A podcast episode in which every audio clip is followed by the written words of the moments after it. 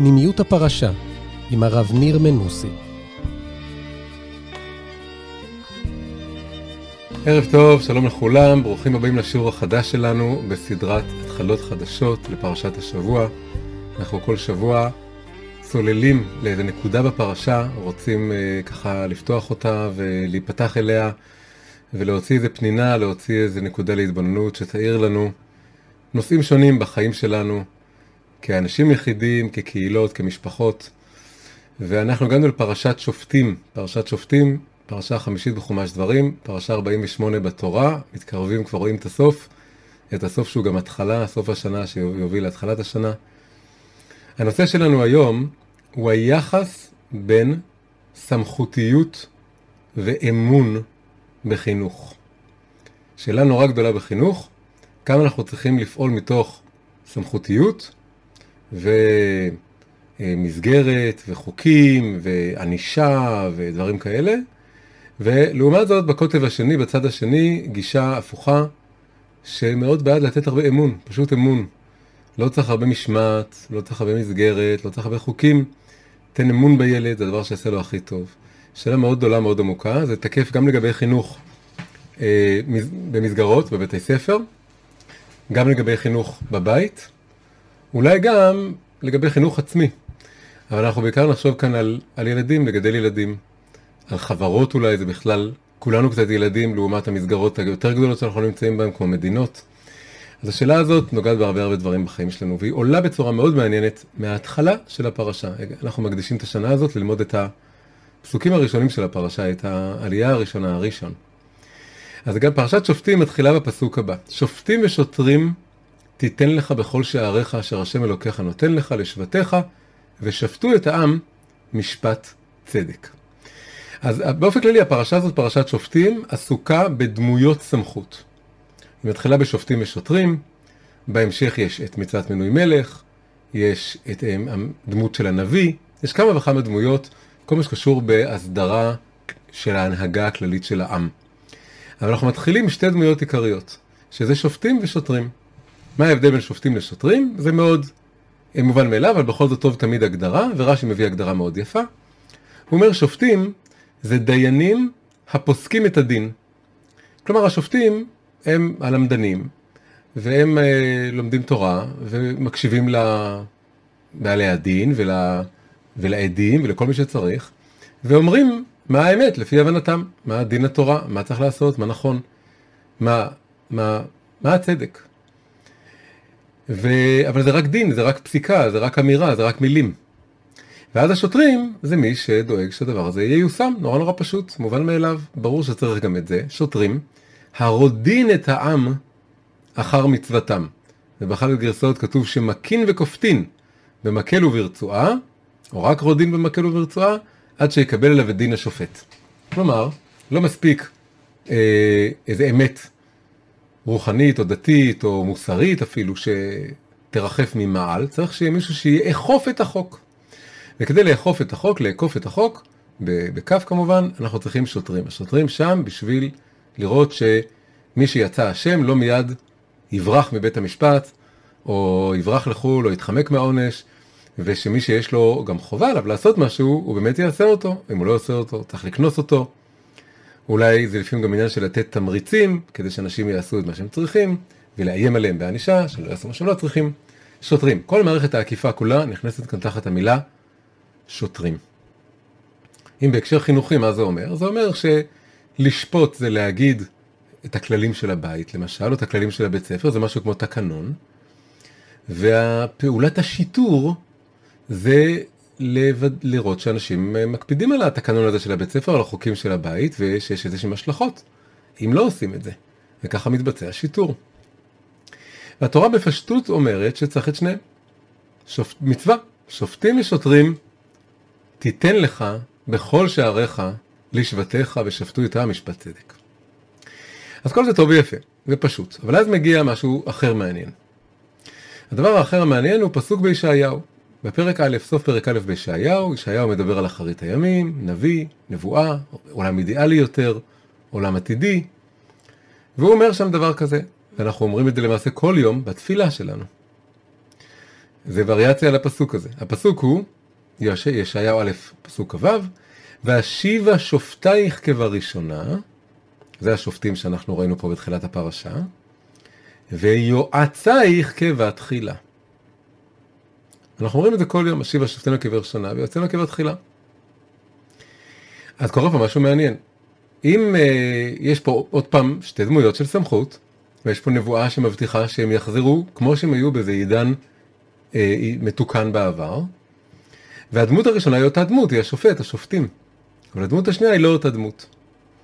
אז די הפשוטה ליישב את זה, זה להגיד זה שזה שלושה תפקידים שונים. יש שופטים, יש שוטרים, ויש יועצים. אפשר להגיד שיועצים כאן זה מין מילה נרדפת לשופטים, אפשר להגיד שהיועצים זה עוד סוג של רבנים, שהם לאו דווקא דיינים או שופטים, משהו אחר. וזה לא סותר, וברור שגם לעתיד לבוא נצטרך שוטרים, בוודאי לפי הגישה של הרמב"ם, שאומרת שכל ימות המשיח זה עולם כמנהגו נוהג, ואין בעולם הזה לימות המשיח אלא שיעבוד מלכויות בלבד, כלומר שלא נהיה משועבדים למלכויות זרות, אבל בתוך המלכות שלנו, וכל מלכות ומלכות תתנהל לפי אה, חוקים אה, רגילים, וגר זאב עם כבש, דברים כאלה, זה הכל משל. ואז ברור שנצטרך שוטרים. אז זה פירוש אחד, של לבוא ולהגיד, זה לא סותר, יש שופטים, יש שוטרים, ויהיה גם יועצים. והיועצים פה זה חלק מהשופטים.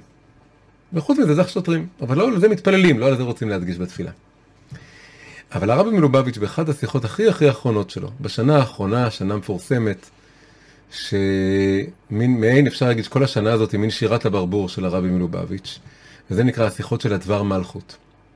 הם התחילו בשיחה מאוד דרמטית שהייתה בכוח ניסן, שאחרי זה עוד קראו לה, הוא בעצמו קרא לה, וקראו לה השיחה הידועה, שהייתה מאוד מעוררת כזאת, ואחד הדברים שהוא אמר שם זה אני את שלי עשיתי, ועכשיו אתם צריכים לעשות כל שביכולתכם להביא את המשיח.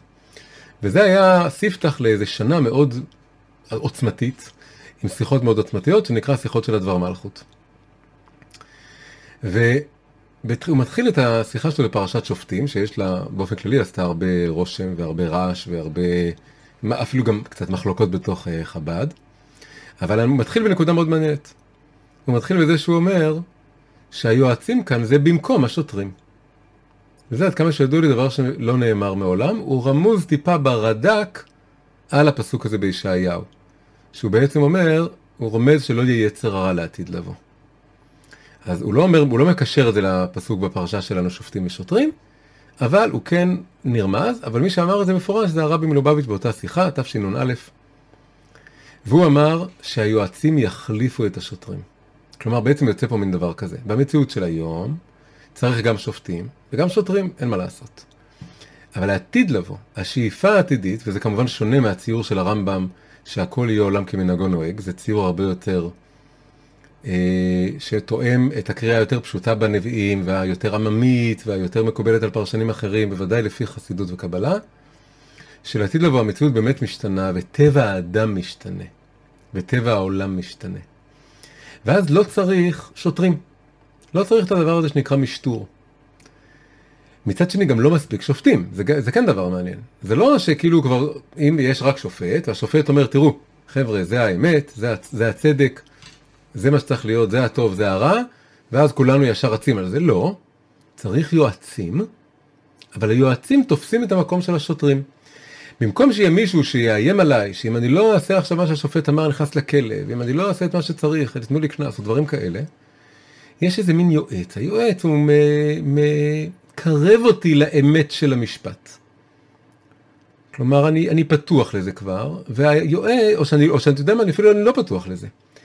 אבל מאמינים שרק תהליך של איזשהו ייעוץ, ייעוץ זה אומר שזה פונה אל, ה, אל, ה, אל הטוב לב שלי ולרצון הטוב שלי, זה נותן בי אמון. וזה מאמין שאני עם, בתהליך של איזה ייעוץ והשתכנעות, אני אוכל לקבל את דברי השופט, אפילו אם הם, אם הם נוגדים את האינטרסים האגואיסטיים שלי. והתהליך של הייעוץ יחליף את התהליך של המשטור. היועץ הזה יעבור איזה, ילווה מישהו וככה יתווך בעצם בין האמירה של השיפוטית הגבוהה, האמת הזאת, לבין המצב שלי וזה יספיק. כלומר בסוף תהליך הייעוץ אני אגיד וואלה אני, אני רואה השופט צודק זה לא, זה לא נעים לי להודות בזה זה לא נוח לי להודות את זה זה אני יוצא אני צריך אולי להקריב משהו, לוותר על משהו, אבל, אה, אבל השתכנעתי ואני הולך על זה מרצוני הטוב. זה מה שעולה מתוך הדבר הזה, שהשופטים ושוטרים זה המציאות של כרגע, אבל המציאות שרוצים לנוע אליה היא מציאות כזאת שהייעוץ יחליף את השיטור. וזו אמירה מאוד מאוד חזקה. בעיקר אם אנחנו לא תולים ודוחים ומרחיקים את הדבר הזה שנקרא ימות המשיח לאיזה מין עתיד שאף פעם לא מגיע כזה, כן? מין עתיד כזה, כמו שאמר אדם מפורסם מהדור האחרון, שהמשיח בעצם אף פעם לא יבוא. שהוא רק יבוא בעתיד, אבל אם הוא בא אז הוא כבר משיח שקר, כן? היה משפט מפורסם כזה. אבל זה כמובן סותר את כל, ה, את כל האמונה הכי פשוטה ותמימה, שהיא גם סותרת, למעשה זו אמירה שסותרת עצמה. אם הוא רק יבוא, אבל הוא לא אף לא יבוא, אז הוא לא יבוא, אז תחליט אם הוא יבוא או לא יבוא. אז אם אנחנו רוצים לא להתייחס לזה כמשהו רחוק, זה אומר שזה דבר שאנחנו רוצים לקרב אותו.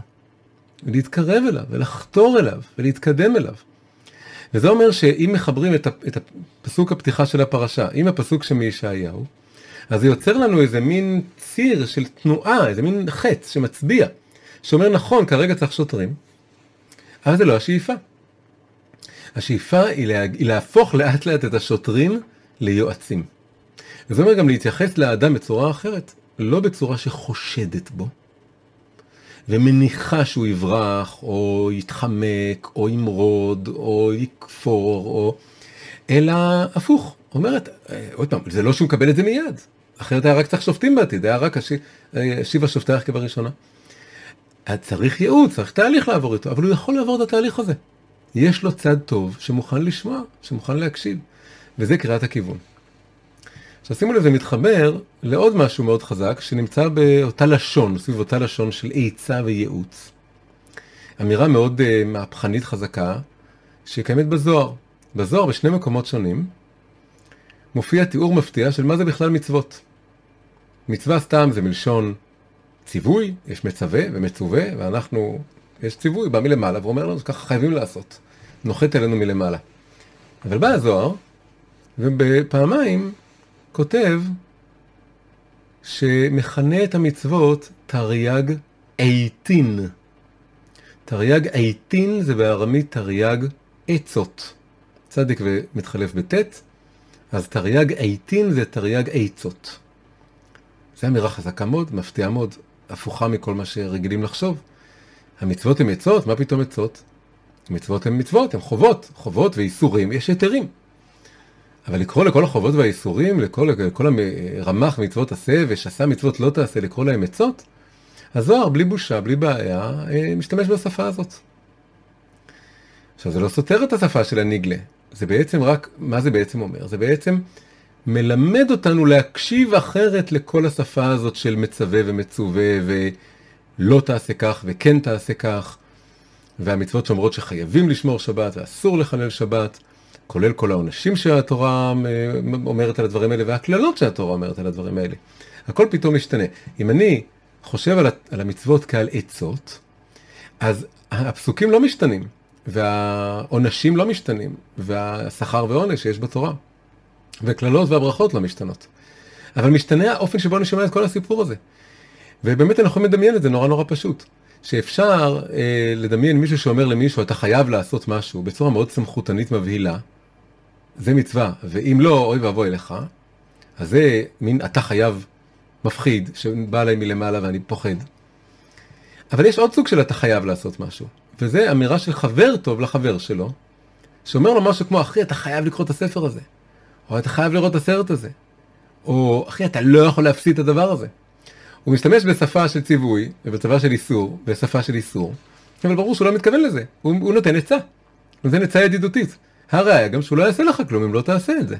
זה לא שהוא ינתק איתך את הקשר אם לא תלך אה, לראות את הסרט שהוא המליץ עליו, אבל הוא אומר לך באהבה ובחום, אדרבה, הוא לא אפאתי, הוא לא אדיש, הוא לא כזה קר, הוא אוהב אותך, והוא אוהב את הסרט או את הספר. אז הוא אומר לך, אתה חייב לעשות את זה. ולפי הזוהר, ככה צריך לשמוע את המצוות. אז יוצא שבעצם יש לנו כאן כבר שני מישורים. במישור, אז יש לנו את הפרשה ואת הפסוק בישעיהו. בפרשה זה שופטים ושוטרים, בישעיהו זה אשיבה שופטייך כבראשונה ויועצייך כבתחילה. אז אפשר להגיד שיש פה ציר שהולך מההווה לעתיד, שבהווה עדיין צריך שוטרים, מה לעשות, יש יצר הרע, ויש אגו, ויש כל הדברים שצריך שוטרים בגללם. ועל העתיד לבוא אנחנו רוצים להגיע למצב של אה, יועצים במקום שוטרים. אבל עכשיו נוצר עוד איזה מימד, שהוא לא מימד של זמן. הוא מימד של חוץ פנים, של נגלה נסתר. שהפסוק בפרשה שלנו, הוא מבטא את הרובד הנגלה של התורה, בגלל שהוא אומר שופטים ושוטרים, אבל הנביא תואם את הלשון של הזוהר תרי"ג עצות, בדיוק כמו יועצים. כלומר, הקוטב שמבטא אותו ישעיהו והזוהר, זה לא רק עתיד, אלא זה פנימיות התורה, הרובד של הנסתר. והרובד של הנסתר הוא קיים עכשיו כבר, זה ההבדל. אם אני אומר מפרשת שופטים לספר ישעיהו, זה רק עניין של ציר הזמן, אני אומר, טוב, אז יום אחד זה יהיה, ועכשיו זה עוד לא קורה. זה שייך רק לעתיד. אבל אם אני אומר, הזוהר אומר שכבר עכשיו המצוות הן עצות, אז פתאום ישעיהו נהיה לא רק נביא של העתיד, באופן כללי נביא זה שני דברים, יש לנבא את העתיד, ויש לנבא את הפנימיות של ההווה. למה שמרו את כל הנביאים? בגלל שהם אומרים משהו נצחי. גם נצחי במובן שהוא אמור להתקיים בעתיד, וזה עדיין תקף שהוא אמור להתקיים בעתיד, אבל גם נצחי כי כנראה הוא מתאר באיזשהו אופן את הפנימיות של המציאות שלנו, את המציאות הנפשית והרוחנית שלנו. אז עכשיו יש לנו כבר שני מישורים. במישור אחד אפשר להגיד, טוב, עכשיו שוטרים בעתיד יועצים. במישור אחר, רגע, רגע, כבר עכשיו, השוטר כנראה פונה אל החיצוניות שלי. בחיצוניות שלי אני צריך את הנגלה של התורה. הנגלה של התורה זה נקרא גם גופי תורה. זה ההלכות. והפנימיות של התורה, איך קוראים לזה? נשמתא דאורייתא. נשמתא דאורייתא, זה אומר שזה משקף את הנשמה שלי, את הפנימיות שלי.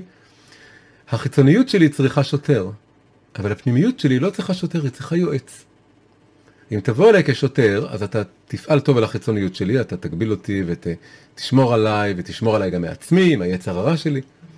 אבל אתה לא תגיע לפנימיות שלי. פנימיות שלי צריך שפה של ייעוץ, כי הנביא לא רק מדבר על העתיד, הוא מדבר על הפנימיות של ההווה. אז זה ככה רק להיכנס לכל, ה... לכל הדבר הזה, כן?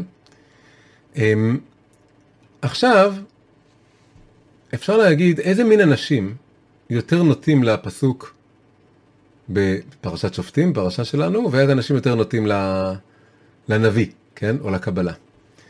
אז זה מחלוקת מאוד עמוקה בתרבות האנושית, זה לא רק בתוך היהדות, זה בתרבות האנושית. יש גישות מאוד מאוד, נקרא להן ריאליסטיות או פסימיות, זה חלק מהוויכוח. הם יגידו שהם ריאליסטים, אחרים אולי יגידו שהם פסימיים. שנוטים כמובן לגישה של השיטור. הם אומרים, חביבי, אין לך מה לסמוך על טוב ליבם של אנשים. העולם הוא לא כזה. אולי אתה היית רוצה שהוא יהיה כזה, אולי אתה מקווה שהוא יהיה כזה, אבל הוא לא כזה. אנשים שהלכו בתמימות וסמכו על טוב ליבם של כל מי שמסביבם, בשפה פשוטה אכלו אותה מאוד מאוד בגדול, ופגעו בהם, בגדו בהם, רימו אותם, ואל תהיה נאיבי. אל תהיה נאיבי, זה לא טוב להיות נאיבי, וגם כמחנך. אם אתה בונה איזה חברה כזאת ליברלית, ופתוחה, שאפשר לעשות מה שרוצים ובלי חוקים, אתה מזיק לילדים, מזיק לעצמך, וזה לא הולך ככה, אתה תפקיר את הילדים שלך לצד הכי נמוך שלהם, לצד הקצר רועי והאנוכי, הגס שלהם, ואתה צריך, הם חייבים את המשמעת ואת הגבולות, בזכות זה להתחבר, ל- ל- לבנות משהו יותר, לא להתחבר, יותר כמו לבנות את הצד היותר גבוה שלהם, שיותר יודע להתגבר ולדחות סיפוקים ולהתחשב באחרים, אתה חייב את הדברים האלה, ואם אתה לא ככה אתה נאיבי. ככה יגיד האיש אה, מהאסכולה האחת נקרא לה, כן? והאיש מהאסכולה השנייה יגיד, לא, לא, לא, לא, ממש לא נכון, בדיוק הפוך. ממש לא. אנחנו צריכים יועצים ולא שוטרים, גם בחינוך. חינוך, ש... עכשיו בואו ניקח את זה רגע לקוטב הכי קיצוני. בקוטב הכי קיצוני, יהיה לנו בית ספר אה, דמוקרטי פתוח. גם בזה יש המון דרגות, כמובן, כל דבר הוא ספקטרום, יש המון המון דרגות. אפשר לדמיין בקוטב אחד בית ספר נוקשה וכמו בפנימיות של מאה ה-19 שרואים בסרטים מאנגליה, עם המון חוקים והמון משמעת, ובקוטב השני את הבית ספר הדמוקרטי הכי קיצוני.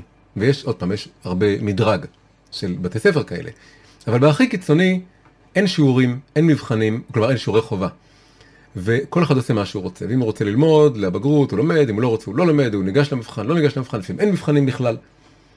וזו גישה שאומרת, היא לא סתם אה, אנרכיסטית, היא, נוב, היא מוש, נשענת על תפיסה שהאדם בטבעו הוא טוב, והוא רוצה בטוב, וזה האמת של מי הוא ומה הוא, ואדרבה, מה שמקלקל אותו זה כל המסגרות והמשמעת הזאת.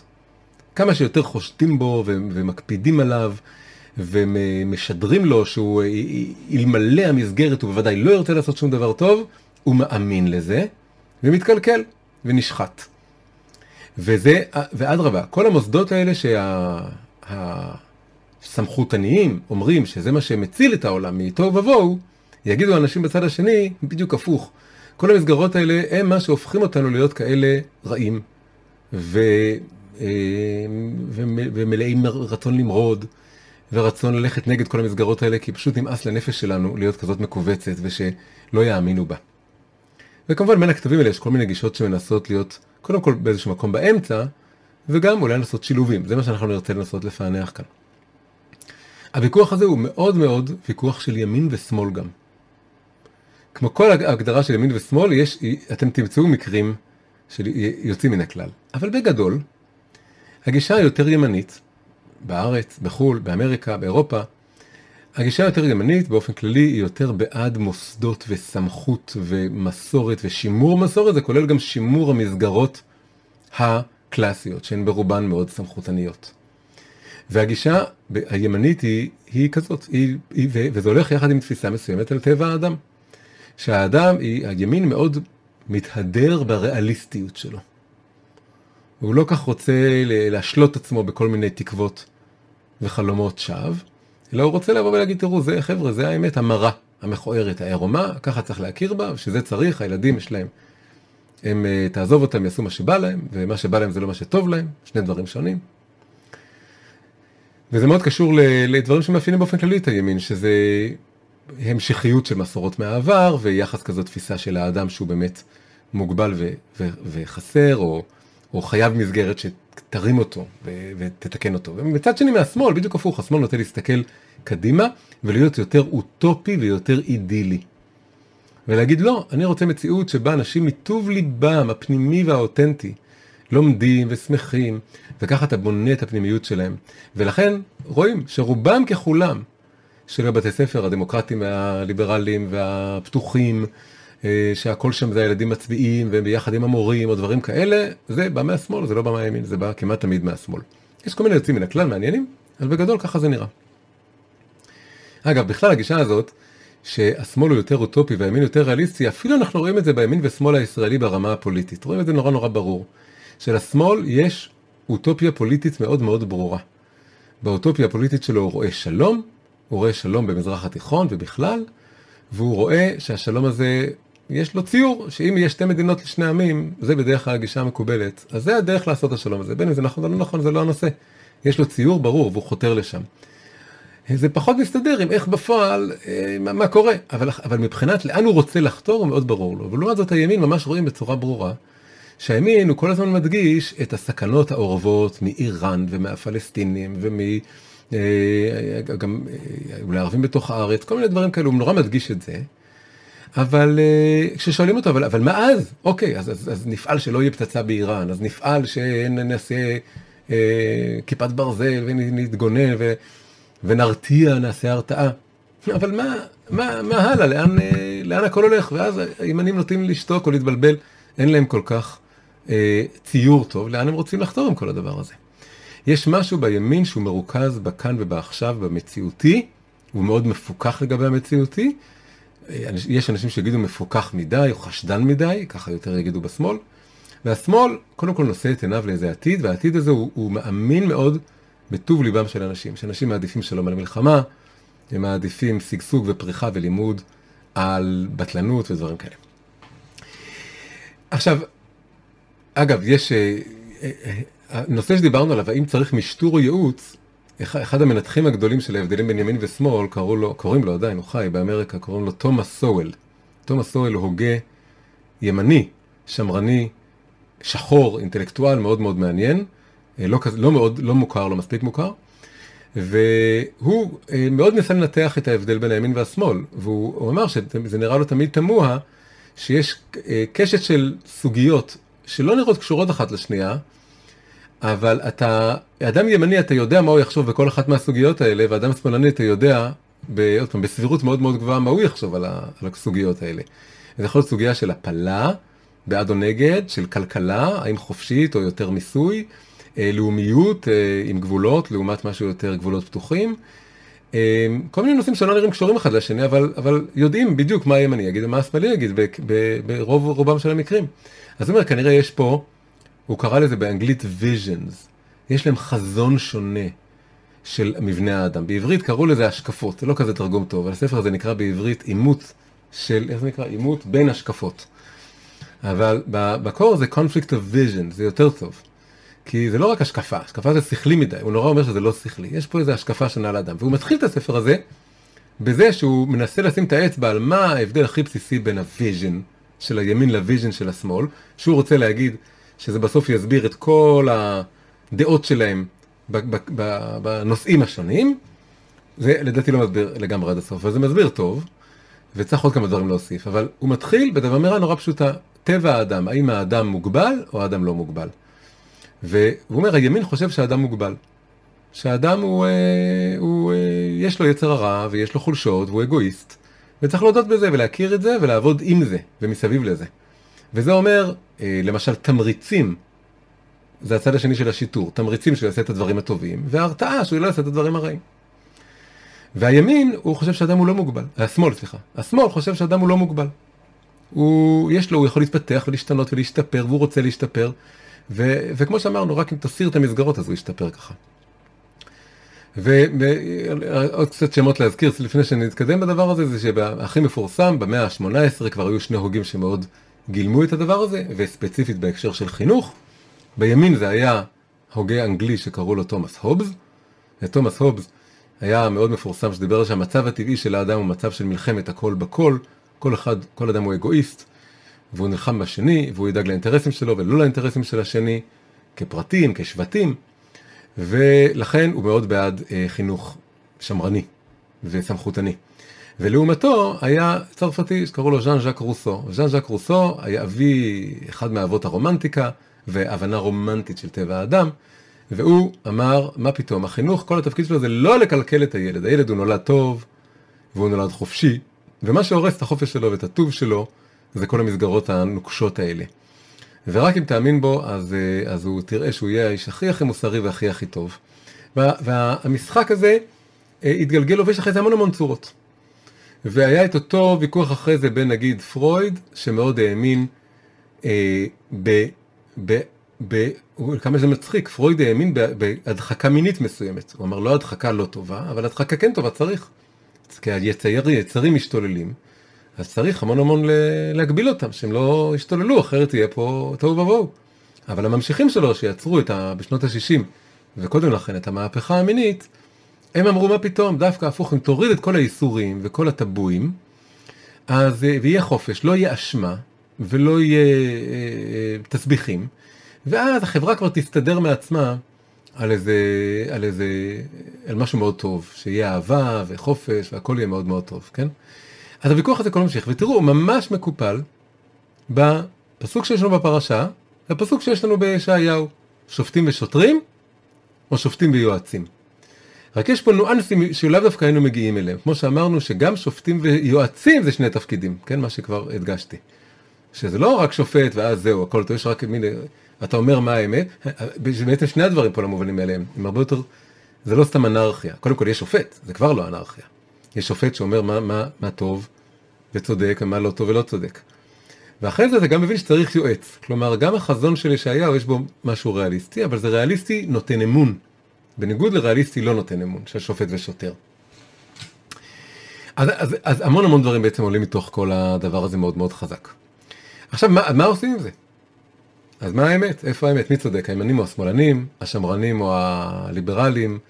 הסמכותניים או החינוך הפתוח הדמוקרטי? אז התשובה, או ההתחלה של תשובה, או קריאת כיוון לתשובה, וצריך להוסיף עליה קצת, היא מסתתרת שני פסוקים קדימה בפרשה. שני פסוקים קדימה בפרשה, הפסוק השלישי בפרשה, מתחיל בשלוש מילים מאוד מאוד עוצמתיות. הוא מתחיל במילים צדק צדק תרדוף.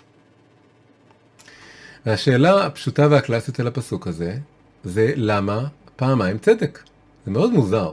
הפסוק הזה, הוא לא מובן מאליו, הוא לא טבעי, גם אין, אין, הרבה, אין הרבה פורמולות כאלה בתורה, בתנ"ך. צדק, צדק תרדוף, זה נהיה כזה פתגה ומשפט ואומרים אותו. והפשט זה נשמע שזה נורא מדגיש את הצדק, כן? צדק, צדק, כל הזמן תרדוף את הצדק, אף פעם אל תפסיק לרדוף אחרי הצדק, צדק, צדק תרדוף. ככה זה נשמע לאוזן הישראלית הפשוטה. אבל יש הסבר נוסף, ההסבר נוסף הוא יותר פנימי, שנמצא בחסידות, והוא מאוד יהודי, הוא, הוא קיים מאוד בעולם הלמדנות היהודי ובעולם ההשקפה היהודי, בעומק שלו. וזה אומר שלכל סיפור יש שני צדדים של צדק. שתמיד יש מחלוקות בכל דבר. והצדק אף פעם לא נמצא מאה אחוז בצד אחד. יש לפחות איזה צד של צדק בצד השני. כן, יש פה כמובן משחק, בתוך המילה צדק יש את המילה צד. צדק צדק יש פה צד צד, שני צדדים. וההוראה וה, כאן, או ההדרכה כאן, היא להקשיב לצדק שבשני הצדדים. צדק צדק תרדוף. בארמית זה קושטה קושטה, שזה אומר אמת אמת. זה עוד בחינה, לא רק צדק, זה יש איזה אמת. אמיתית, הצדק הוא צודק, הוא אמיתי. יש איזה צד של אמת בשני הצדדים. אפשר אפילו לפרק עוד יותר ולדרוש שצדק זה צד קוף. מה זה אומר קוף? קוף זה אות, אבל זה, זה גם מספר 100 בגימטריה. אפשר להגיד שצדק צדק זה שכל צד בטוח שהוא 100% צודק. כל צד חושב שכל הצדק אצלו. הוא הצדק, יש את הצד שלי ואני 100% צודק, קוף. והצד השני בטוח שהוא 100% צודק. אבל השופט המתוקן צריך לשמוע את האמת שבשני הצדדים, את הצדק שבשני הצדדים, להצדיק את שני הצדדים. כמו הבדיחה המפורסמת שכבר סיפרתי על הרב מחלם שבאו אליו שני האנשים וכל אחד פרס את אה, דעתו על המחלוקת שהייתה ביניהם והוא קודם כל הקשיב לראשון והוא תיאר לו את כל הדברים ואז אמר לו טוב מה אני אגיד לך אתה צודק שכנעת אותי אתה צודק ואז אמר רגע חכה אמר השני וסיפר לו את כל הצד שלו שהוא בדיוק הפוך ואז הוא אמר לו אה, גם אתה צודק ואז אשתו של הרב, שהייתה שם והקשיבה, היא התערבה ואמרה, איזה מין רב הגרוע אתה, אתה לא יכול ככה להגיד זה צודק, זה צודק, צריך להגיד שמישהו אחד צודק, ולפסוק ביניהם, זה התפקיד שלך. אז הוא הקשיב לאשתו ואמר לה, וואלה, גם את צודקת. ואז באמת אפשר להגיד שיש פה רמות של צדק, זו בדיחה עמוקה. ובאמת הרב החלמאי הזה הוא באמת חכם, חלק הם חכמים גדולים, זה כל הפנימיות של הסיפורים האלה. הוא באמת צריך להקשיב לשני הצדדים. הוא באמת צריך לשמוע את, את הצדק שבכל צד. אחרת משהו פה חסר, לא ייתכן כזה דבר, לא ייתכן שמאה אחוז של האמת נמצאת בצד השני. יכול להיות אגב, שבאותו רגע שאתה מקשיב לשני באמפתיה מוחלטת, אתה באמת משתכנע שהוא מאה אחוז צודק. שבאמת אתה רואה את הצדק שלו, עם הצעד קוף שלו. ואז כשאתה עוזב את זה והולך לצד השני, אתה באמת שומע מאה אחוז שלו. אבל אז בסוף מי הכי צודקת? כמובן האישה הכי צודקת. האישה הכי צודקת שאחרי ששמעת את הצדק שלו והצדק שלו, יש עוד צעד לעשות. והצעד הבא זה ל, ל, בכל זאת ל, לפסוק, להכריע, כמו שגם הקדוש ברוך הוא עושה. למי הוא עשה את זה? להלל ושמאי. הלל ושמאי התווכחו, הוא יצא בת קול ואמרה אלו ואלו דברי אלוקים חיים. הוא צודק, הוא צודק, צדק צדק תרדוף. אבל אז היא פסקה והלכה כבית הלל. כרגע. ואולי בעתיד זה יהיה בית שמאי. יש גם גישה כזאת של העתיד לבוא יפסקו כבית שמאי. אז זה אומר שזה כרגע בית הלל, זה אפילו לא אומר, יכול להיות שבסוף גם על, על ציר הזמן יהיה מקום לשני הצדדים. אבל, אבל בכל רגע ורגע אתה צריך לבחור, אתה לא יכול לעשות שני דברים בו זמנית באותו רגע. אז, אז אנחנו צריכים גם לעשות זה כנראה לימין ולשמאל. כלומר, גם לשתי הגישות האלה בחינוך. כנראה שיש אמת בפרשה שלנו, זה פרשה, זה חלק מהתורה, זה נצחי. כנראה שאין מה לעשות. עם כל הכבוד לאנרכיסטים, יש צד שה... הצד הימני שדוגל בשיטור ומשטר ו... וסמכות ואכיפת חוק, הוא, הוא כנראה יש משהו, כי כתוב שוטרים, הנה, לא יכול לברוח מזה, כתוב בתורה שוטרים. ו... ואני גם יכול לראות זה במציאות, אם אני לא אה, נותן לעצמי ללכת ככה שבי, אחרי תיאוריות אוטופיסטיות וחולמניות כאלה, שהן מלאות תקוות, אבל לאו דווקא מבוססות עובדות. אני נאלץ להודות ש... וככה לחנך את ילדיי וגם לחנך אותם במובן שאני מזהיר אותם מפני אנשים כאלה, כלומר שהם בעצמם יהיו קצת שוטרים, אבל גם במובן שאני שוטר באמת כלפיהם. וזה אומר שצריך מסגרת, וצריך חוקים, וצריך כללים, וצריך סמכות. אבל יש כנראה גם איזשהו צעד של אמת בנביא, שהנביא אומר, לפי הפירוש שהיועצים האלה באים להחליף את השוטרים, כנראה יש אמת גם בדבר הזה. ועכשיו השאלה איך אני משלב את שני הצדדים האלה. אז פה אפשר לשאול שאלה נורא מעניינת, שאולי תעזור לנו ל- לעשות את היישוב הזה, כן? איך פוסקים, מי כאן הלל ומי כאן השמאי? כלומר, מי כאן... בעצם השאלה הופכת להיות, מה שהאישה של הרב בחלם אמרה לו, אתה חייב כרגע להכריע לטובת אחד מהם, זה אומר שצריך להחליט שמישהו מהם צודק קודם לכן, והשני צודק אחר כך. או מישהו צודק ברובד הנגלה, ומישהו אחר צודק ברובד הנסתר. עכשיו זה בעצם כבר עולה לנו מהפסוקים האלה. כי השופטים ושוטרים נאמר על העבר וההווה בפרשה, אבל יועצייך נאמר על העתיד. והשופטים ושוטרים נאמר בנגלה של התורה, אבל זה שהמצוות נקראות עצות, זה נאמר בפנימיות התורה. אז בעצם כבר יש לנו איזה קריאת כיוון כאן.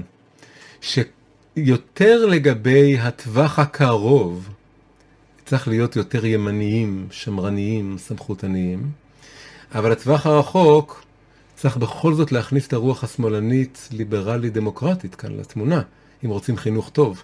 ועוד יותר חזק מזה, זה אומר ששניהם צריכים להיות קיימים בו זמנית, אחד בנגלה ואחד בפנימיות יותר. כלומר שיש איזו מסגרת ימנית יותר סמכותנית כזאת, בית עם חוקים ועם גבולות ברורים ועם סמכות, אבל איכשהו באיזשהו אופן הפנימיות של הדבר הזה, הרוח הפנימית של הדבר הזה, היא נוטה אל השמאל, היא נוטה אל האמון, אל הייעוץ, אל השיתוף, אל הדרך, אל ההזדהות, אל להאמין בך שאתה, בפנימיות שלך אתה, אתה, אתה רוצה את הטוב, ואתה מחובר לזה, מחובר לקדושה, מחובר לאמת, מחובר לצדק. ו, ו, ולעבוד איתך שם במקום הזה, לא באימת העונש או ב, ב, מתוך תמריצי פרס. איך עושים את השילוב הזה? אז פה תראו דבר נורא מעניין, אפשר לנסות להציב כזאת שאלה, שאלה מעניינת. אפשר לבוא, אנחנו פה חסידים, כן? ולומדים חסידות, זה שיעור בחסידות. אפשר לבוא אל הבעל שם טוב ולשאול אותו, תגיד הבעל שם טוב, אתה יותר ימני או יותר שמאלני? לעשות לזה מבחן. לבדוק אם הבעל שם טוב, החסידות, כתנועה, כזרם, כגישה, כתורה, היא יותר ימנית או יותר שמאלנית? זו שאלה לא, לא מובנת מאליה ולא פשוטה ומאוד מעניינת. באופן כללי, כידוע לכולנו, רוב האנשים הדתיים, גם ספרדים וגם אשכנזים וגם ליטאים וגם חסידים וגם יקים וגם אה, לא יקים, וגם מערב אירופה, גם מזרח אירופה. וגם ספרדים, יש אה, נוטים לימין. באופן כללי, בכל מה שקשור בגישות פוליטיות, תרבותיות, חברתיות. זה ברור, הברית בין הימין לדתיים היא, היא, היא המתבקשת, היא המובנת מאליה, ו, וזה יותר זורם ויותר אה, ניכר, וזה גם ברור למה, הימין הוא, הוא מכבד את הדת, הוא משמר את הדת, הוא, הוא לא בז לה, הוא לא מזלזל בה, הימין שומר על הלאומיות, זה מאוד חשוב ליהדות, שיהיה לאום, שלא נהיה איזה משהו כזה קוסמופוליטי שמתבולל, אז צריך להדגיש את הלאומיות, והימין מדגיש את הלאומיות, מדגיש את ה... את ה אה, גם, גם באמת את העניין הזה של משטור, זאת אומרת שהתורה בנויה על איסורים ועבירות ומצוות, וכל זה תואם יותר את הרוח הימנית. אבל, אבל לכן מהדברים הפשוטים של מה שאמרנו, של היחס מכבד למסורת ולדת, והיחס ללאומיות, זה שני הדברים, זה מספיק להסביר את זה. אבל אם נכנסים זום אין למתח בין מה שקראו לו מתנגדים וחסידים, ומנסים לעשות מבחן בתוך היהדות, מבין המתנגדים והחסידים, מי יותר שמאלני ומי יותר ימני, אז קודם כל, מישהו עשה את זה פעם, הרב גינזבורג, לפני בערך עשר שנים, היה לו סמינר נורא מעניין באנגלית בחו"ל, על פוליטיקה.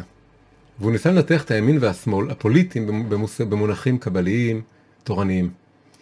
והוא יצר שורה של מאפיינים, הוא לא המציא את זה, זה קיים, המון מאפיינים, מה מבדיל בין הימין והשמאל. דיברנו על האיש המוגבל והלא מוגבל, של תומאס סואל, אבל יש עוד, היחס לעבר, הימין יותר מסורתי והשמאל יותר מסתכל קדימה, והיחס באמת לדת, כל ההבדלים האלה. ואז הוא עבר אחד-אחד, וניסה לשאול, כאילו הוא פנה אל הגר"א מצד אחד, ולבעל שם טוב מצד שני, וניסה לראות מי, באיזה תחומים, מי הימני ומי השמאלני כאן. וכמובן זה דורש איזו הפשטה מסוימת, כי אין להם השקפה על קפיטליזם וסוציאליזם למשל, כן? אבל אם אתה עושה איזו הפשטה והעמקה, במה הנקודה כאן, אז אפשר לעשות את זה.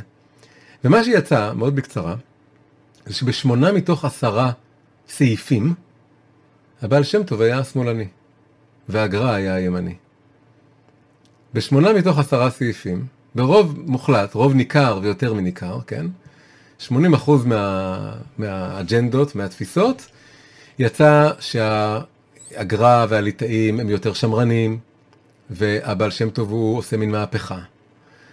והגר"א הוא יותר מדגיש באמת את הנושא של יראת, כל, כל הגישה של העולם הליטאי זה גישה של מוסר. מה זה מוסר? מוסר זה שמרצים ומטיפים מוסר ללב, להסביר לו איזה מה המידות הרעות שלו, ואיך הוא צריך לשבור אותה ולהחליף אותה ולשנות אותה. ו... והגישה של החסידות היא למצוא דרכים, אה, מס, מס, באמת מסלולים לתוך הלב, דרך ניגון ושירה וסיפור, ו... ולהדגיש את, את, את הנפש האלוקית, את הצד הטוב באדם, שרוצה, חפץ בטוב, רוצה בטוב. שהוא אתה לא רק נפש בהמית, אתה לא רק משהו כזה שרק אה, כל היום מלא יצרים, יש בך נשמה, להדגיש את זה ולהעצים את זה וללמד זכות ולהעצים את הלימוד זכות. כל החסידים חגגו ועפו על הדבר הזה. ו... וככה עובר על כמה וכמה משתנים. מה שני המשתנים שבהם דווקא הגר"א היה, אה, סליחה, דווקא הבעל שם טוב היה ימני, אז ב... ב... באחד מהם זה היה לגבי היחס לדת לעומת חילוניות. עכשיו, שניהם דתיים, אז מה הכוונה? הכוונה היא כמה תוקף או מרחב אתה נותן למש... לענייני החולין. אחת המחלוקות הכי גדולות בין העולם הליטאי לעולם החסידי, או בין הגר"א לבעל שם טוב, זה שאצל הגר"א זה נקרא צמצום כפשוטו. צמצום כפשוטו זה אומר שהקדוש ברוך הוא צמצם את האור שלו ויצר חלל פנוי, אז החלל הפנוי הזה הוא באמת פנוי, והחושך הוא אמיתי, והחולין זה אמיתי, ויש באמת, הקדוש ברוך הוא לא נוכח פה בכל דבר ודבר, וזה אומר שצריך הרבה למשל משטור, כן? זה בדיוק מה שיוצא מזה. ו, והקדוש, וה, והבעל שם טוב אומר שהקדוש ברוך הוא נמצא בכל מקום, ואין כזה דבר, דבר חושך באמת ורע באמת, הכל, תחפור, הכל בעומק הוא אור אלוקי. הקדוש ברוך הוא באמת נוכח בכל מקום. ואתה רק צריך להעמיק את המבט ולהעמיק את האמונה, ואתה תראה שבסוף בסוף כל חושך יש מתחתיו אור. אז פה הוא יוצא הימני יותר, בגלל שהוא אומר שיש, הדת, הדת פושה בכל, כאילו האלוקות פושה בכל, אין, אין מקום לחולין באמת. והסעיף השני, זה קשור, אני אגיד את זה נורא בקצרה, אבל אחד הוויכוחים בין הימין והשמאל זה האם הממשלה צריכה להיות גדולה או קטנה. הימין, בגלל שהוא קפיטליסטי, אז הוא רוצה פחות מיסוי ופחות רגולציה ופחות כל מיני דברים שיפריעו לעסקים להתנהל, אז הוא רוצה ממשלות קטנות, עם פחות משרדים שינהלו הרבה מיסים. והשמאל שרוצה סוציאליסטי, אז הוא רוצה הרבה מיסים והרבה משרדים שיחלקו את המיסים האלה.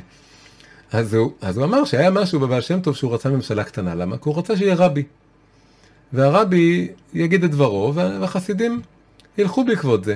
יש משהו בדבר הזה שהוא יותר ממשלה קטנה, והגישה של הגר"א הייתה קלאסית יותר, שיש מה שנקרא שבעה זקני העיר, או טובי העיר, שהם משהו יותר רחב כזה, שיותר אנשים. אבל כשחושבים על זה, זה לגמרי מתחבר. כלומר, הממשלה קטנה זה פחות להתערב בך.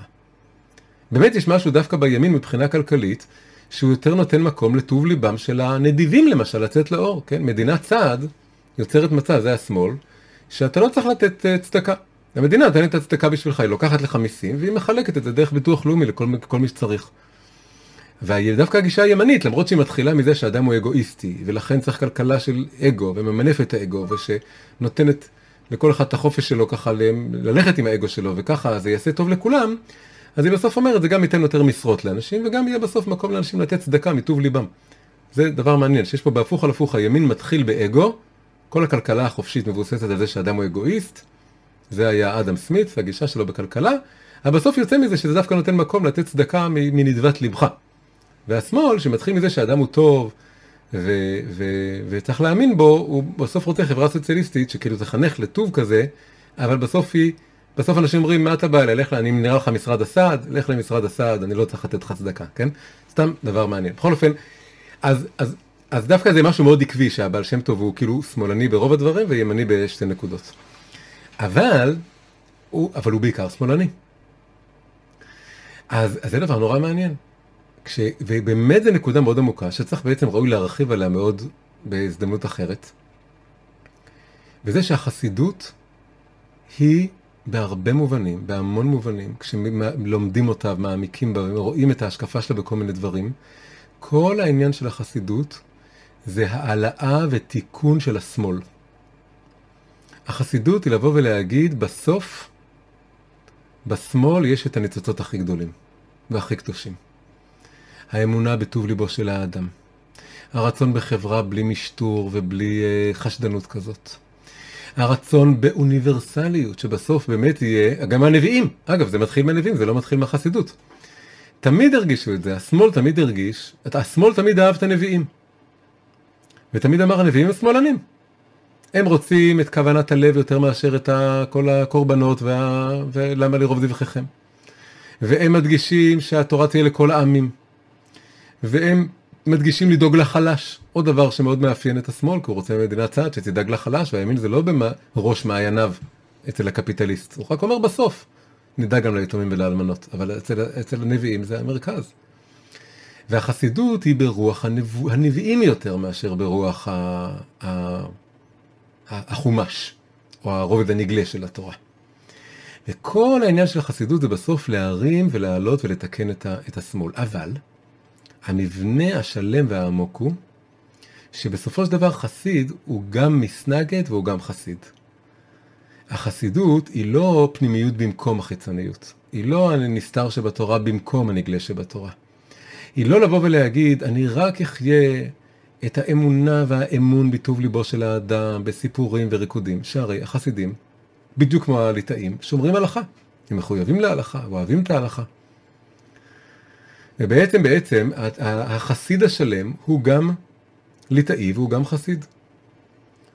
אני, אני הרבה פעמים אוהב ככה לדרוש את זה בצורה מצחיקה, שפעם במחשבים היה מערכת הפעלה שקראו לה דוס, Disk Operating System. היא הייתה לינארית, היא הייתה פקודה אחרי פקודה אחרי פקודה, משהו מאוד לינארי כזה. אבל אז לאט לאט בנו מערכת שקראו לה Windows. היום כבר אף אחד לא רואה את הדוס, הוא עדיין שם, אבל הוא מתחבא. ומעל הדוס יש Windows. Windows זה לא לינארי, זה בו זמני, זה הרבה חלונות גדולים וקטנים, אחד על גבי השני, אחד ליד השני. אבל מתחת לווינדוס יש דוס. המחשבים הם לינאריים. גם באפל, שזה הכל כאילו Windows מההתחלה, יש שם איזה מין DOS במכונה שם, ש, שעושה את הכל לינארי. ובוודאי ב-PC, ששם באמת יש DOS עדיין, ועליו יושב ה Windows.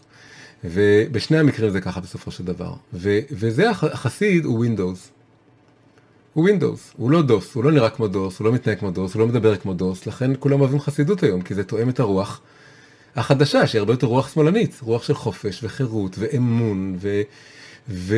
וכוונה טובה ופנימיות והזדהות ובחירה. ו...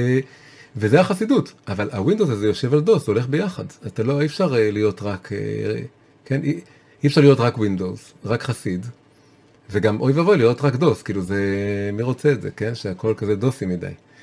אבל צריך להיות, הדוס הוא הבסיס. הוא הבסיס, הוא הכלי במילים פשוטות. הדוס הוא הכלי וה Windows הוא האור.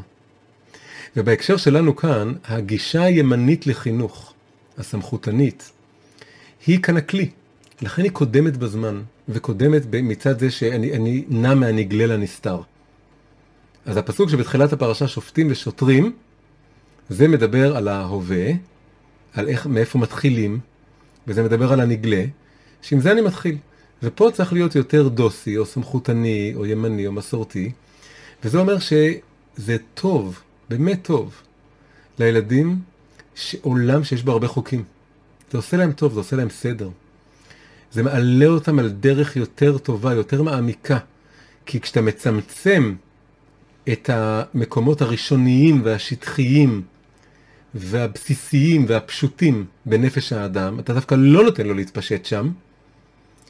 הקיבוץ הזה מאפשר לו להת... להתעלות ולהתרומם ולהעמיק ולגלות מרחבים נוספים בתוכו. של רוח, של טוב, של פנימיות. אם אתה נותן, אם אתה נותן לילד מעט שעות מסך, הגבלת, יצרת גבול, יצרת אה, סמכות, יצרת, כן, יש חוקים, מלא חוקים. אבל אפשרת לו לפקוח עוד כמה חושים, שהוא לא ישתעבד למסכים ולחיצוניות ולנגלה ולדימויים, הוא יקרא יותר ספרים, יקרא יותר ספרים, יפתח יותר דמיון, ויותר מחשבה, ויותר העמקה, וצמצמת לו, אבל גם הצמצום מאפשר לו לעלות מישור. נקרא לזה בשפה קבלית, לעלות עולם. אתה מצמצם בעולם אחד, אז, הוא, אז הוא, אין, לו, אין לו ברירה, הוא הולך למעלה. הוא מגלה את, ה, את העולמות יותר גבוהים ופנימיים. וגם בתוך עצמו. כלומר, הוא עולה מעל נפש שלא סובלת דחיית סיפוקים, בזכות זה שלא, שמנעת ממנו את הסיפוק והרגלת אותו לזה, ואז הוא מגלה בתוכו מקום יותר בוגר ויותר לטווח ארוך ויותר שמעמיק ויותר שמתעדף אחרת. זה מאוד מאוד טוב לו. אבל זה ממש לא כל הסיפור וגם לא עיקר הסיפור. זה המסגרת החיצונית, זה הבסיס, ו- וגם זה דורש משטור מסוים.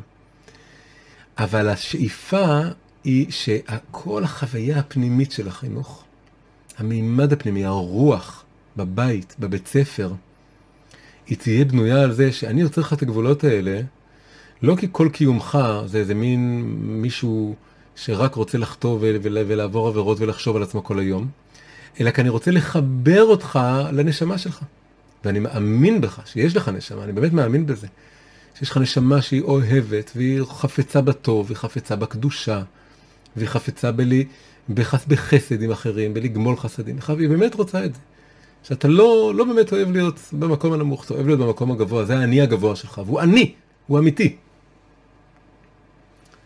ואני מאמין בך שיש לך את הדבר הזה. ואז זה אומר שהגישה לא תהיה של חשד ומשטור. אם הבית ספר כל הזמן בנוי על זה שגם יש מסגרת וחוקים, אבל גם צריך לבדוק בתיקים של הילדים. וגם צריך לא לעשות להם מצלמות, יש גישות כאלה קיצוניות. וגם אם לא כל הדברים האלה, שמרגלים ומשטרים אחריהם, אם זה השדר, אז השמאלנים צודקים. זה ייתן לילד את ההרגשה שכולם חושבים שאני רק, רק רע כל היום, יצר לב אדם רק, כן, רע. ואני אשתכנע בזה, ואני באמת אאבד מגע עם עצמי, אני לא אתחבר לכלום, הכל אני אעשה מתוך איזה משהו חיצוני כזה. ולכן הגישה צריכה להיות שהרוח הפנימית היא לגמרי שמאלנית וחסידית ופתוחה. אבל לא בצורה של בית ספר הדמוקרטי, אלא מין רוח דמוקרטית או פתוחה או ליברלית, בתוך מסגרת שמאוד בפשטות מציבה שכולנו פה בהרבה גבולות. ויש גבולות, יש קווים אדומים, יש קווים, יש כל מיני קווים. אבל אני, אבל באמון. באמון ובייעוץ ובשיתוף ובקירוב ובדיבור. בלי הכעס והמבהיל הזה של אוי ואבוי לעשות את העבירה, או למקום שמבין את המקום החלש, מבין את המקום המבולבל, מבין את המקום החוטא, גם נותן לו קצת זמן. כלומר, אם מישהו מתבלבל, אני אומר, אני מעדיף שהוא קצת יתבלבל, אבל יתחבר לזה בסוף בצורה הרבה יותר מעמיקה, מאשר שהוא יהיה בדיוק במקום שאני רוצה שהוא יהיה, אבל מתוך איזה מין קיבוץ נפשי, שמי יודע, אולי אחרי זה יעשה את הנזק הכי גדול. אנחנו רואים דבר נורא מעניין, אנחנו רואים שבחברות מאוד מאוד ליברליות ופתוחות, שאין בהן חוקים ואין בהן גבולות, והילדים הולכים לבלות מתי שהם רוצים, חוזרים מתי שהם רוצים, הם לא בדיוק יודעים מה מותר ואסור, וההורים הם נורא ליברליים כאלה, אז זה מהר מאוד מגיע להרבה מאוד אה, מתירנות מינית מאוד לא רצויה ומוקדמת מדי, ולהרבה מאוד סמים קלים ולא קלים. וזה קורה במקומות הכי ליברליים, כי הם משדרים את זה, שהכל סבבה והכל טוב, וגם משדרים לילד שאתה כבר נורא נורא בוגר. זה חלק מכל הגישה הזאת. וזה אין, זה אחד הדברים הכי מזיקים בעולם למישהו, שהוא ידמיין שהוא בוגר כשהוא עדיין לא בוגר, זה הדבר הכי הרסני שיש. מצד שני, אנחנו רואים שאנשים מגיעים בדיוק לאותו מקום, לאותם כיכרות, לאותם סמים ולאותה פריצות, מהמסגרות הכי נוקשות, וחונקות, וסמכותניות, שהן מבוססות על המון המון שוטרים. אם אני רוצה שהכל יהיה מין ייעוץ כזה, שאתה רשאי או לא רשאי להיות בו או לא להיות בו, אז אה, אני מפקיר אותך. ואם אני כל היום יושב עליך ומשדר לך שאתה חייב שוטר מעל הראש שלך כל היום, פלא פלאים, זה מגיע לאותו מקום בדיוק. הם יושבים ביחד באותם כיכרות בלילה. אז, הש... אז, אז ודאי שצריך לשלב, אבל השילוב הנכון זה לא סתם לשלב, השילוב כאן הוא שרוצים, יש פה מעטפת חיצונית ויש את הרוח הפנימית המנשבת בתוכה. המסגרת, כמו כל מסגרת, היא צריכה להיות מונחת שם בפשטות. הולכים על גבולות חזקים, ברורים, פשוטים, שמחים, זה לא קיצוני גם. זה לא קיצוני, זה פשוט ככה. זה פשוט ככה. אנחנו מאמינים בתורה, במצוות, בחוקים, בחיים מסודרים, בחיים... אנחנו מאוד מאוד שמרנים. צריך להיות קיצוני לשני הצדדים כאילו, כן? צדק צדק, כל אחד הוא 100% צודק, אבל זה 100, שני 100% שהם overlapping אחד על השני כמו שקף. אני הולך לגמרי עם הימנים בזה שאני בונה עולם עם גבולות וסמכות, זה טוב, זה שמח, זה מעולה. אני צריך את זה, הילד צריך את זה, גם אני עדיין ילד. לכולנו זה עושה טוב, זה מרומם אותנו, זה מסדר את החיים שלנו, זה ממריץ אותנו, זה נותן, זה שומר עלינו, בצורה הכי פשוטה. אבל זה המסגרת, ומסגרת דבר שלא רואים אותו.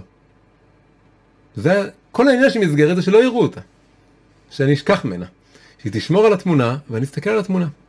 והתמונה היא ברוח של אמון וכבוד והסבר. ו... ומה זה ייעוץ? ייעוץ זה שאני מסביר לך את הטעם הפנימי והחוויה הפנימית שלי, ולמה זה גם כדאי ושמח וכיף וטוב לשמור על המסגרת הזאת וללכת איתה. לא רק שהיא קיימת והיא, והיא חלה עלינו, כן? היא תקפה לגבינו, לגביך. אלא גם להפגיש אותך, שזה קשור אגב מאוד בזה שיהיה בבית, אם מדברים על לבנות בית ועל חינוך, שיהיה בבית איזון טוב בין נגלה ונסתר. בתורה בבית. שיהיה נגלה, יהיה הלכה, וילמדו ויעשו וישמרו, ויהיה גם המון פנימיות. הפנימיות מחיה, וצריך מאוד את האיזון הזה לשני הכיוונים. אם זה יותר מדי לאחד משני הכתבים האלה, אז משהו לא טוב. אבל החוויה היא שעוד פעם, של איזה מעטפת אני בונה, ואיזה רוח פנימית מנשבת בתוך, ה, בתוך הדבר הזה.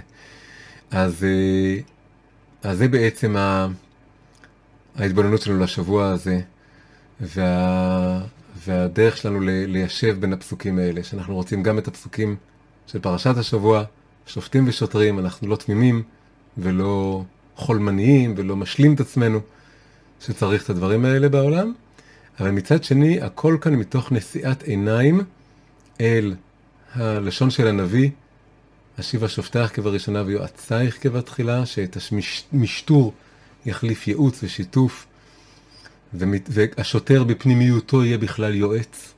מסתבר שהוא רק שוטר כי, כי צריך גם את זה קצת, אבל, אבל בעצם, הוא, בעצם הוא יועץ, וזו השיחה שצריך שתהיה איתו, ועם ההורה, עם המורה. שילוב של איש סמכות וחבר, שהוא מייעץ, הוא אומר לך אתה חייב, אבל הוא אומר לך אתה חייב באהבה. שאתה שומע את, ה, את הרצון הטוב שלו בך, ואת האמון שלו ברצון הטוב שלך. ו, וגם שזה יהיה באמת, כמו שאמרנו, זה גם לשאת את העיניים כאיזה כיוון עתידי שלשם חותרים, וגם שזה יהיה כאן בהווה, שיהיה הרגשה שיש מצוות, מלשון ציווי, וגם עצות, תרי"ג עצות, שהכל פה זה בעצם איזו המלצה חמה של הקדוש ברוך הוא, ושלי אליך כהורה או כמורה. אז עד כאן ההתבוננות שלנו בפרשת שופטים לשבוע זה. וזה נקרא, לא אמרתי את הביטוי, אבל זה נקרא לאכלה לשמאלה בימינה. מכילים את השמאל בתוך הימין. הימין נותן את הכלים, והשמאל הוא נותן איזה חוויה או תוכן או רוח פנימית שחלה בתוך כל הכלים האלה. זה ביטוי חשוב שלא ציינתי, לאכללה שמאלה בימינה. אני צריך להתחיל עם הימין שזה הכלי, ואז אני מכיל, מכליל בתוכו את הערכים והנקודות והאמיתות מהשמאל. וזו השקפת עולם תורנית מאוזנת. השקפת עולם תורנית מאוזנת, היא לא תהיה אה, ימנית או שמאלנית, היא תהיה באמת אה, משלבת בשני הדברים האלה, ודווקא יותר לפי הנוסחה הזאת שאמרנו. אם אהבתם את השיעור, אשמח אם תעשו לו לייק וכן תעשו מנוי לערוץ. ביוטיוב לחצו גם על סמלי לפעמון. כדי לאפשר לי להמשיך לעלות שיעורים ללא תשלום, אנא שקלו לתמוך בשיעורים דרך תרומה חד פעמית או הוראת קבע.